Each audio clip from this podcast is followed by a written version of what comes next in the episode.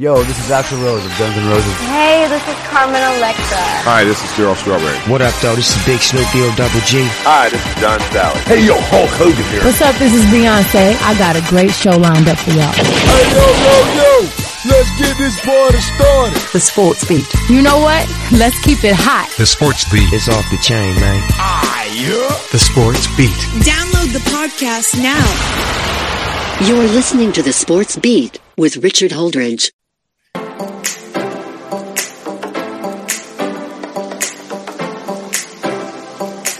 Welcome back to the show. On the show today, I got the voice of the Columbus River Dragons and Columbus Chattahoots, Zak DeBeaussaert. You know, Zak, I've been wanting to do a show with you for a while now, as I know that you are excited. The Columbus River Dragons defeated the Danbury Hat Tricks five to one to advance to the FPHL Commissioner's Cup. Game one will be Friday night against the Watertown Wolves. Have you gotten any sleep yet? I have gotten a bit of sleep actually, which is surprising for this time of year. It feels like, um, you know, there was a lot of stress in the office, and I think amongst the fan base because while we were happy to secure that first round bye to get in the semifinals, it produced a lot of well, what's going on? When are we playing? And we didn't really know because we didn't know who our opponent would be. Now it's kind of nice that once our series finished up, within I would say about an hour or so later the uh, Watertown Carolina series ended with Watertown winning. So we knew right away who we are playing, when the dates are going to be, and that's what we've been hard at work at is, you know, getting this building filled and having this place be packed out come Friday to uh, help support the boys try and win back-to-back league championships. Now, game one is Friday night against the Watertown Wolves that won the season series against Columbus four to one. You are playing at home. It's very important that we have got to get game one. Games two and games three will be up at Watertown, New York on Sunday, May the 1st, and a game three, if necessary, on Monday. Hopefully, we don't have to get to a game three. We can close out and win back to back championships. I tell you, Zak, it is a great time to be a sports fan in the city of Columbus. I had a busy week myself, called the Lions game on Saturday. I turned right around and saw the River Dragons defeat Danbury five to one. And a big shout out to the workers at the Columbus Civic Center for turning around and getting rid of that turf so that way the River Dragons could play hockey. Yeah, I think it was uh, two big events. The start times within like 23 hours or something like that. Because we played Sunday at six, and I'm sure there was a, a seven o'clock or right around their kickoff. So I mean, that's less than 24 hours to get a building turned around and get you know different sports in there to play important games. You know, us in the playoffs and the Lions starting their season. So it was uh, it was a big deal, and obviously very successful because both teams won. And uh, you know, for us now, it's kind of nice because with the Lions going away for a little bit on bye and on a road trip, uh, we're exclusively focused on this final week of the season. Like you said, Monday, uh, I believe it's the May 2nd, is the game three potentially final. And, you know, from here until that Monday, that's all the focus is on just getting hockey done, winning these games, trying to bring back a championship.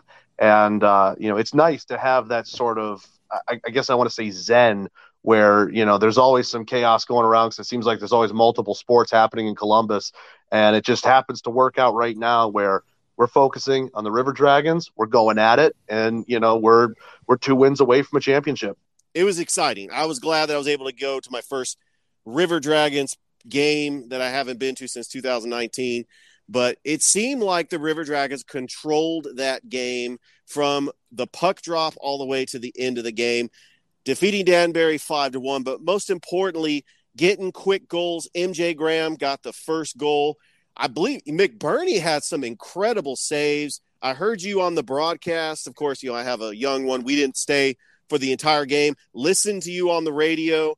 As always, you do an outstanding job. It's just that smooth flow of the game.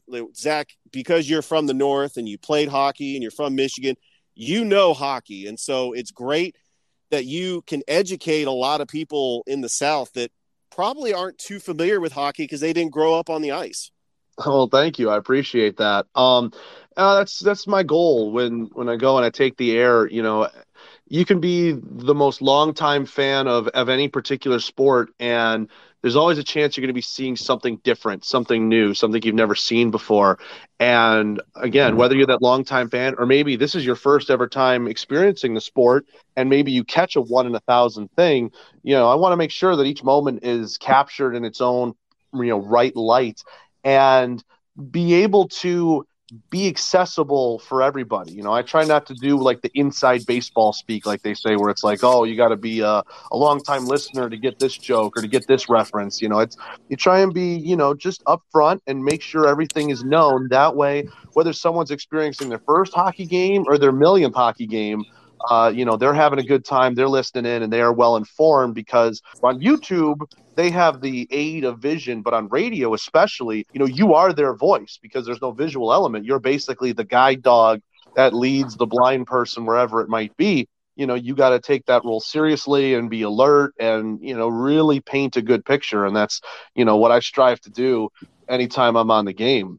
Uh, on the note of that game, though, I mean, yeah, the River Dragons played extremely well. Bailey McBurney has been an absolute rock for us from, I would say, probably the month of January on. You could just tell he's he was going to be the workhorse. He was going to be the guy that Jerome Bechard went back to between the pipes. And as long as you got solid goaltending, you know, you're going to give yourself a chance against whatever opponent. And McBurney's really done a good job in getting us that. And the rest of the guys around him played very well. Obviously, getting that first goal was huge. And, you know, I, I think once you really break this series down, you put a little bit under a magnifying glass what it looked like, especially from Danbury's perspective. I mean, I just have to believe they ran out of gas. Uh, the FPHL schedule was not kind to them at the end of the year because they had to play a three and three at the end of the season, and then the playoffs started basically within two days after the season ended. So they jumped right from the last three and three of the year into a three game set where they had multiple overtime games. They had two of the three games go to overtime against Binghamton in that first round. And like by the time that game in Columbus got done to send the River Dragons through, I think the Hat-Tricks played something like eight games in 11 days or something like that, which is just such a breakneck pace. And it's, you know, it's difficult. I mean, you have to play the schedule that's in front of you. I mean, you can't help but feel, man, how tired must those guys have been? I mean, and they gave themselves every chance they could. Peter DeSalvo, their goalie, didn't play in game one to try and get him more rest for game two. And the whole team actually flew from Danbury. I, I, guess they would probably fly like Hartford or one of the New York airports to Atlanta and then there. So most of their travel was through the airways, but you know they gave themselves every advantage they could. They knew we were, they were against the eight ball, and you know you got to give them credit because they didn't exactly roll over and die. They they fought the River Dragons tooth and nail through those two games. It just I think you could tell the more rested team was going to have a significant advantage, and Columbus made sure they didn't really have a chance to get in it. Well, let's talk about the one-two playoff format. Columbus did have the home ice against Danbury, but it was a huge win on Friday night for Columbus to go up to Danbury. They were down by two goals, but they put on a scoring barrage and they won the game seven to four. But it was very important for them to get that road victory. And so that gives Columbus two chances to advance but they lock it up on Sunday, and they are now playing the Watertown Wolves this Friday night in the Federal Prospects Hockey League's Commissioner's Cup. What are your thoughts about this upcoming series with Watertown, and what are some of the key matchups? So, I mean, Watertown. Uh, I think you said it earlier. You know, we lost the season series to them. They they won four of the five games. They're the number one seed for a reason. They've been dominant all year. But I mean, what you can take with you as some, you know, good talking points for the Dragon side of things is they won the last game of the season series against Watertown. And the games they played here in really any game they played outside of the Saturday in Watertown that finished 9 nothing was competitive. It was back and forth and it, it always stayed within a, a good score line where the River Dragons can bounce back. You know, what we saw in Danbury, that five goals in five minutes barrage, eh, eh, that doesn't happen in the playoffs. That was absolutely catching lightning in a bottle. And I, you'd be hard pressed to believe something like that is going to happen against the Watertown Wolves. When you look at the different matchups, I have to believe in the goaltending department, you got to favor the River Dragons because Bailey McBurney, the FPHL goaltender of the year, first team all FPHL. Now, he's going up against a very good netminder the other side, and Adam Bukaboom, who's been the Watertown goaltender so far, and in the two games against Carolina has only given up two goals. But I think over a bigger body of work, especially in the FPHL level, you know, you have to look at Bailey McBurney there. After that, I mean, you look at the depth of Columbus, and I like them there, but you look at the top end of Watertown, and I mean, they can put out a power play unit of five different guys who would be number one line players in any other team in this league. You know, Justin McDonald, who is the league MVP, Alexander Jamea, Ahmad Mahfouz, who leads seemingly every category in the FPHL goals, assists, penalty minutes in regular season and playoffs because he's been playing in this league for so darn long. He's basically, you know, a living legend on the Mount Rushmore of the FPHL. Um, and, and, then you've got so many other guys too Colin Chamelka, Jimmy Lodge. I mean, at the very top, Watertown should absolutely be crushing everybody. But that's the thing. Hockey is such a team game. And I think, especially in the Danbury series, you saw Columbus's depth really show off. Watertown was getting their goals against Carolina from the usual suspects Jemayev, McDonald, Mahfouz. The River Dragons got goals, yeah, from Austin Doe and Josh Petrantonio. They were also getting goals from Alex Storjahan, Joe Smith, Kirk Underwood, guys who, you know, scrap on the third line, maybe the 10th forward role, and are just hungry to get in the game, and they're finding the back of the net too. So that's going to be an interesting matchup. It's going to be like that depth versus star power thing. And I'm not saying the River Dragons don't have star power, but I mean, anybody can look at the lineups and look and see there's a lot more heavy hitters on Watertown side, but I think there's a lot more consistent players on Columbus's side. So it's going to make that that that particular dynamic very interesting when you really break it down. So clearly, the Watertown Wolves are the favorites because they are the number one seed. But the way the playoff format goes, Columbus will host game one at the Columbus Civic Center. Very important they come off to a hot start and they get game one. But any chance, I know, Zak, you're going to make the trip up to Watertown to call games two and games three, which hopefully we'll have a watch party back here in Columbus. Definitely be watching you on YouTube and hearing the broadcast on 1069 and WQEE 99.1 FM, the key. But in your mind, I know being the play by play announcer for the Columbus River Dragons, you are also a fan. I know that you are pulling for Columbus. If we get game one, what are the chances that Columbus can steal a game up in Watertown and win the Commissioner's Cup? I mean, I think they're very good. I think game one, it's always so important in a series, but especially the shorter the series is, the more magnified game one is. In a best of seven, you could survive losing a game one because you have so many more games to go in terms of winning that. You win game one, you're halfway there. And then all it takes is 60 more minutes of hockey, be it on the Sunday or Monday, uh, to get it done for whoever wins game one. Obviously, the Dragons will have that advantage of playing at home, playing in friendly confines, loud arena behind them, and the Wolves are going to have to travel that, you know, 1,000, 1,100, whatever mileage it is, you know, and they've got to take care of themselves and do what they think they can do best to set themselves up in a position to win that game because while Watertown has been darn near unbeatable at home. The fact of the matter is, they're not perfect, especially down the stretch. We saw as they were resting guys, they have some cracks in the armor. And, you know, the last time Columbus was up in Watertown, it was late November. We were talking about Thanksgiving dinner. That seems so long ago. And now the River Dragons are just such a more refined team. They have their identity. And you'd have to believe if you run this back to go to Watertown, yes, one game is absolutely stealable if you're able to take game one. But I mean, two games isn't even out of the question.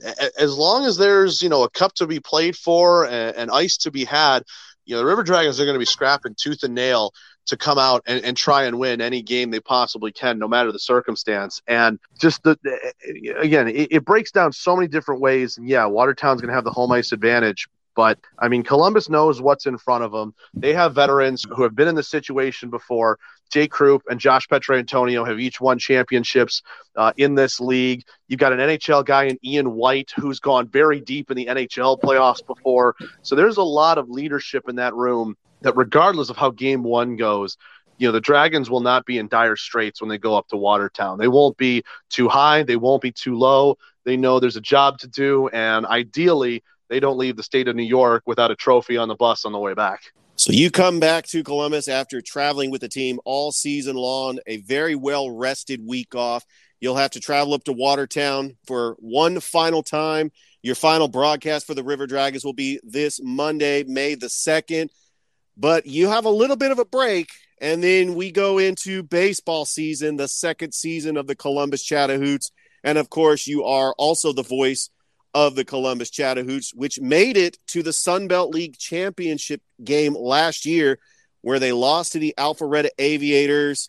I know it's a month away, Zach, but what are you looking forward to about the Chattahoots baseball season in their second season in the Sun Belt League?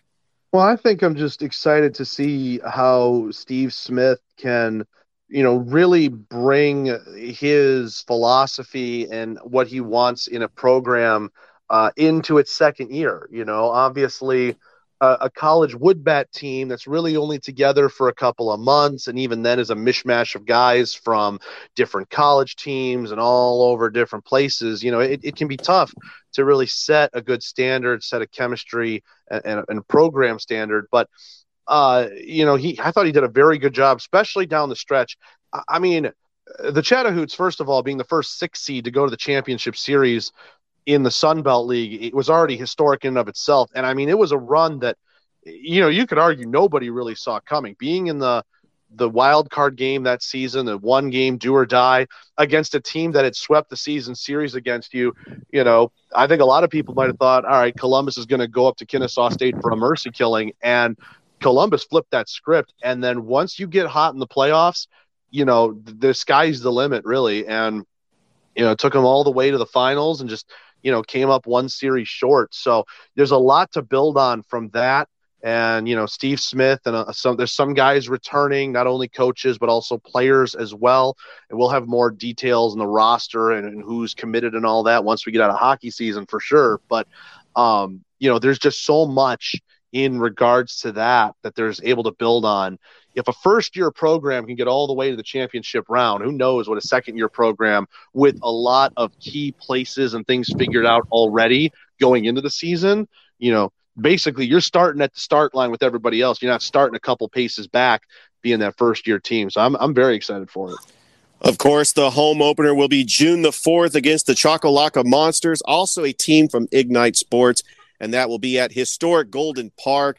Zak, I know you are excited about this upcoming Chattahoots baseball season.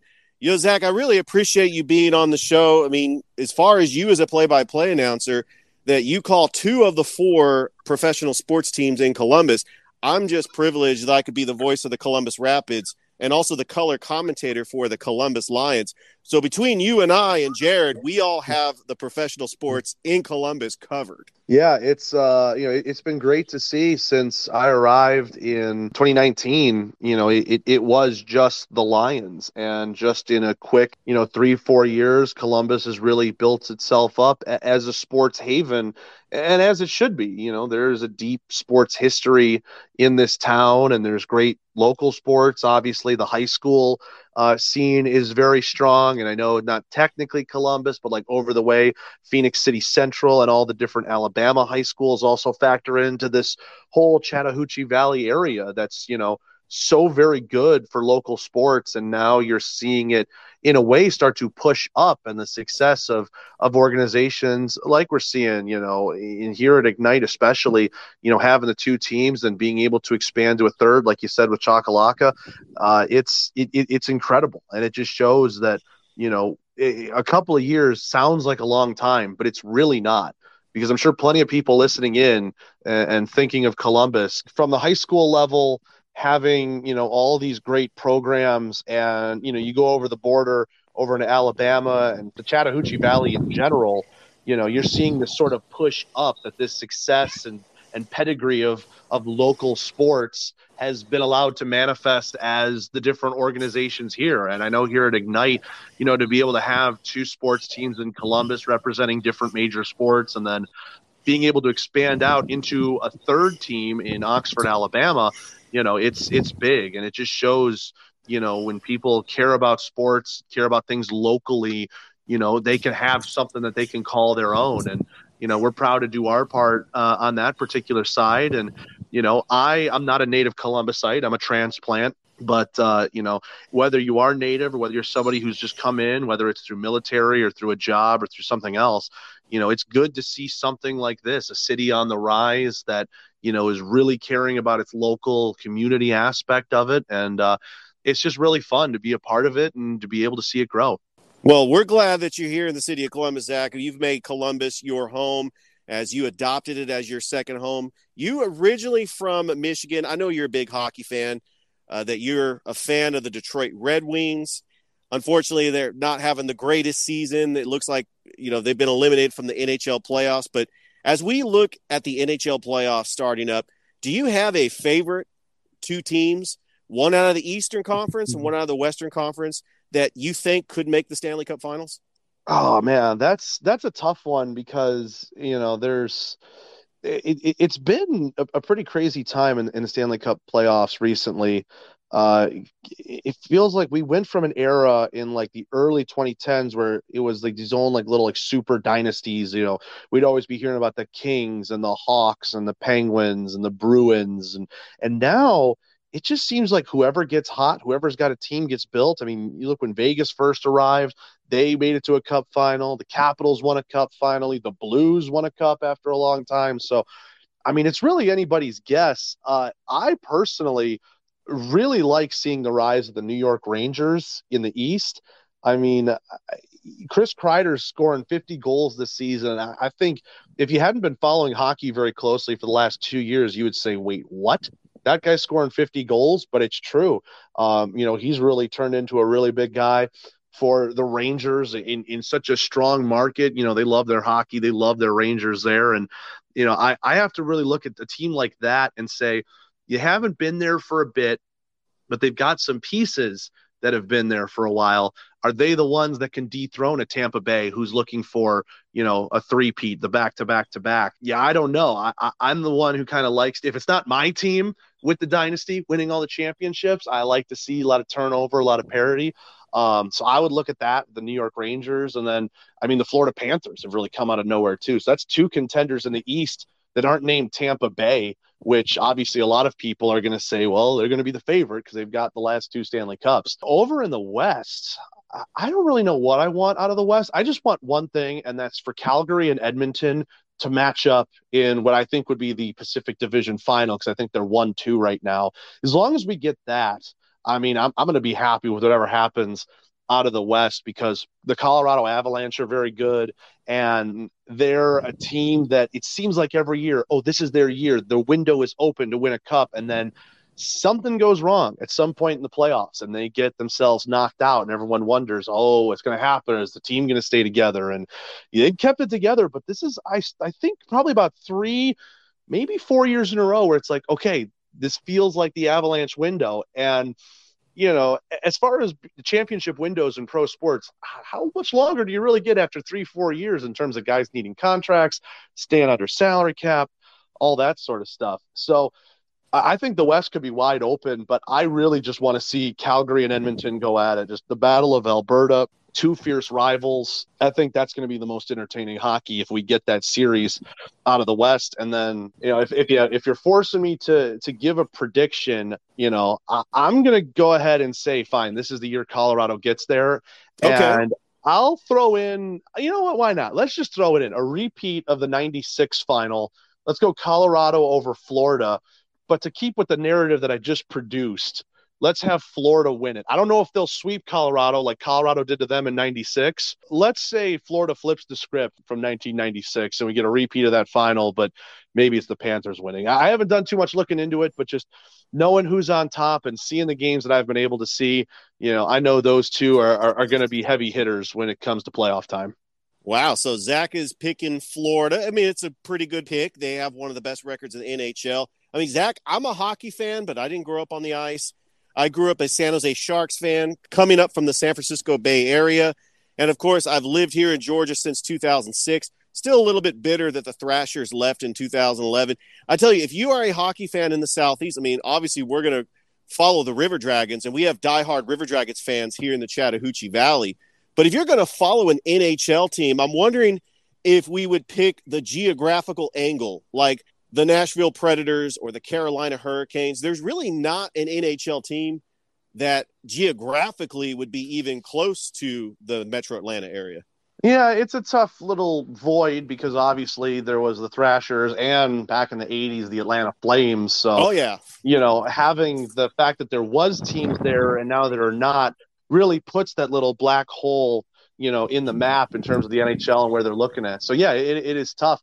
And in a similar fashion, you know, not to change sports or change topics, but growing up in Michigan, you know, I'm a big soccer guy, but there's no MLS team in Detroit. We have Detroit City FC, who actually shout out to them, knocked out the Columbus Crew, an MLS team in the Open Cup. But Oh wow. um, you know, there's no team around you. You either got to look at like Toronto FC, Columbus Crew, or Chicago Fire, and those are all, you know, four, five, six hours away. So, you know, I, I can sympathize with that, and that's, you know, it's, it's a tough spot to be in. But what it does allow for, in the same way that Detroit City FC is very uh, up and very uh, well supported, at least at a local level, is having that with the River Dragons, with the Chattahoots, and all the different teams here in Columbus. Just because, you know, maybe there is a pro team in this sport in Atlanta, maybe someone doesn't want to drive the two hours and deal with Atlanta traffic. You know, their home team is right here. They can get that, you know, for a, a great value to bring the whole family out and keep it within their own backyard and keep it at home. And, you know, I, I think that's a that's that's a little advantage of it when you really break it down and, and why, why why areas like this can be really successful with the low level sports. I know you're a big hockey fan. Growing up in Michigan, uh, you are a Detroit sports fan, so you like the Red Wings, Tigers, Lions, uh, Two of those three. Three of those four, I'll give you. Uh, Red Wings and Tigers, absolutely. The Pistons, uh, I'll follow them every now and again. I do like that they're building around Cade Cunningham, but uh, I made a conscious decision as a sports fan to not support the Detroit Lions. I'm actually a diehard Indianapolis Colts fan. Oh, okay. Yeah, that that's good there. I mean, you know, the Lions, what they did to Matthew Stafford, not giving him any help. You let a Hall of Fame quarterback and a Hall of Fame wide receiver, three playoff appearances, no playoff wins since 1991, had a Hall of Fame running back. I mean, I can understand why you would uh, stop following the Lions. uh, but I got to tell you, because I'm a big sports documentary fan, I used to hate the Detroit Pistons as a kid. I grew up rooting for the Chicago Bulls. Well, Ah. I mean, we we all did. I mean, I grew up for the Golden State Warriors, but in school, junior high and high school, we loved Michael Jordan, and the Pistons were the villain. But now I look back, and I actually liked what the Pistons were all about. The bad boys with Isiah Thomas, Bill Laimbeer, John Salley. You had Rick Mahorn. You had Vinnie Johnson, the microwave. I know that was probably before your time, but do you hear stories about how great the bad boys were? I mean, it's a little bit before my time, especially the height of the Bad Boys versus the Like Mike era. But I will say, no, just growing up in Detroit, you see all the old footage, you, you watch everything. And, you know, I, I will say, when that Michael Jordan documentary came out, everyone was like, oh my God, look at it. It's so amazing. There's a lot of people I know back at home were like, you know, those Detroit Pistons were not exactly in the in the greatest of light in this documentary. And, yeah, there's two sides to every story, like it always is. But I mean, that's just the thing. It was a different era. I think it was an era where people looked at it. Basketball was a little more rough and tumble, and and it was fun. And you know, the guys got into it. They got. They, you just could tell the passion was there on the floor. And I'm not saying you don't have that now. There's a heightened class in the NBA right now where you know these they're amazing athletes, but it just it feels like it's a different you know, it's not the basketball you're used to seeing if you grew up watching that era of basketball. There are going to be basketball fans now, you know, they're going to love this era and maybe somehow it changes and they're going to reminisce about all the stuff that, you know, LeBron and Curry and all them are doing. But, you know, for old school basketball fans, they might look at it and go, oh, man, it's gotten a little ticky tack and soft. And then they'll pull up some old Bulls Pistons highlights or Lakers Celtics highlights and, you know, just really start to get nostalgic for it. So, it's just a thing where you know times change sports evolve. Even in hockey we've had that too where you know you look at a game in the 90s versus a game now in 2022 man it's way different. The goal's still the same. Put the puck in the goal more times than the other team but man it's just way different in techniques in strategies what you can get away with uh, and it's just it's interesting. And it gives that little nostalgic filter to it i think too Well, Zak, before we close the show, I, I really enjoyed you being a guest on the podcast. And I know that you being a play-by-play announcer, but you also have a passion for just talking sports. I mean, we definitely have to get you your own radio show. Oh wait, that did happen right before the pandemic. oh, I I miss those days when you uh, had your own Monday slot on 95.7 ESPN radio. you really had a passion for this, and I hope that returns someday. Yeah, well, thank you. I appreciate that. And, you know, it's just one of those things. If it's in the cards, it's in the cards. There's weeks like this where I couldn't imagine doing anything else because I'm so busy. And then there's other weeks in the off season where, yeah, doing something like that could be a lot of fun. And, you know, you, you just, you mix it up with callers and you give in some takes. But the only caller that I really remember from that show was a guy who thought I was completely off my rocker for saying, Ohio State was going to beat Clemson in the playoff semifinal that year. And when Clemson beat Ohio State, because I was so confident on them, I had to eat it. I had to take it from this guy who's like, ah, I'm right. You know, we'll see. But then I doubled down on it. And I said, all right, I still don't believe in Clemson. I say LSU is going to beat Clemson. And they're going to beat them by double digits. And that just set everybody in a tizzy. But I do believe LSU won that championship game by like 17 points. So Of at least course. I got one thing right in the end. Of course. I mean, if you're a diehard Clemson fan, you're going to think that Trevor Lawrence was invincible. But yeah, th- those were good days uh, right before the pandemic 95.7 ESPN radio.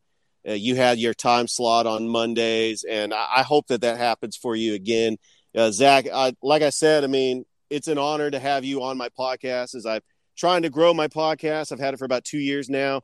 It's just a small podcast dedicated to Columbus sports. And I really appreciate you talking River Dragons and Chat-a-hoots with me. And we'll look forward to hearing you on the call Friday night as the Columbus River Dragons will take on the Watertown Wolves in game one of the FPHL Commissioners Cup final. All right. Well, thanks. Thanks so much for having me, Richard. It was a lot of fun. And uh, yeah, we'll see everyone Friday. Let's go, Dragons.